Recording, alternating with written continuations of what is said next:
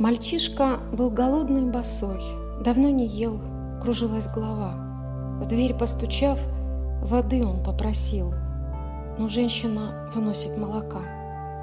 И тот стакан дал силы снова жить. Поверил он, есть в мире доброта.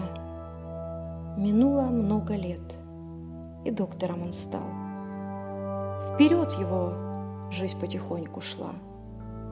Он на обходе женщину увидел. Ту, что дала когда-то молока. Она была больна, причем серьезно. Ей срочная операция нужна. Он жизнь ей спас, все силы приложив. Живет и побеждает доброта. Квитанцию к оплате принесли.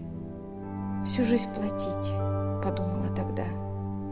И, взяв листок, не верила глазам. От радости заплакала она. Оплачен счет.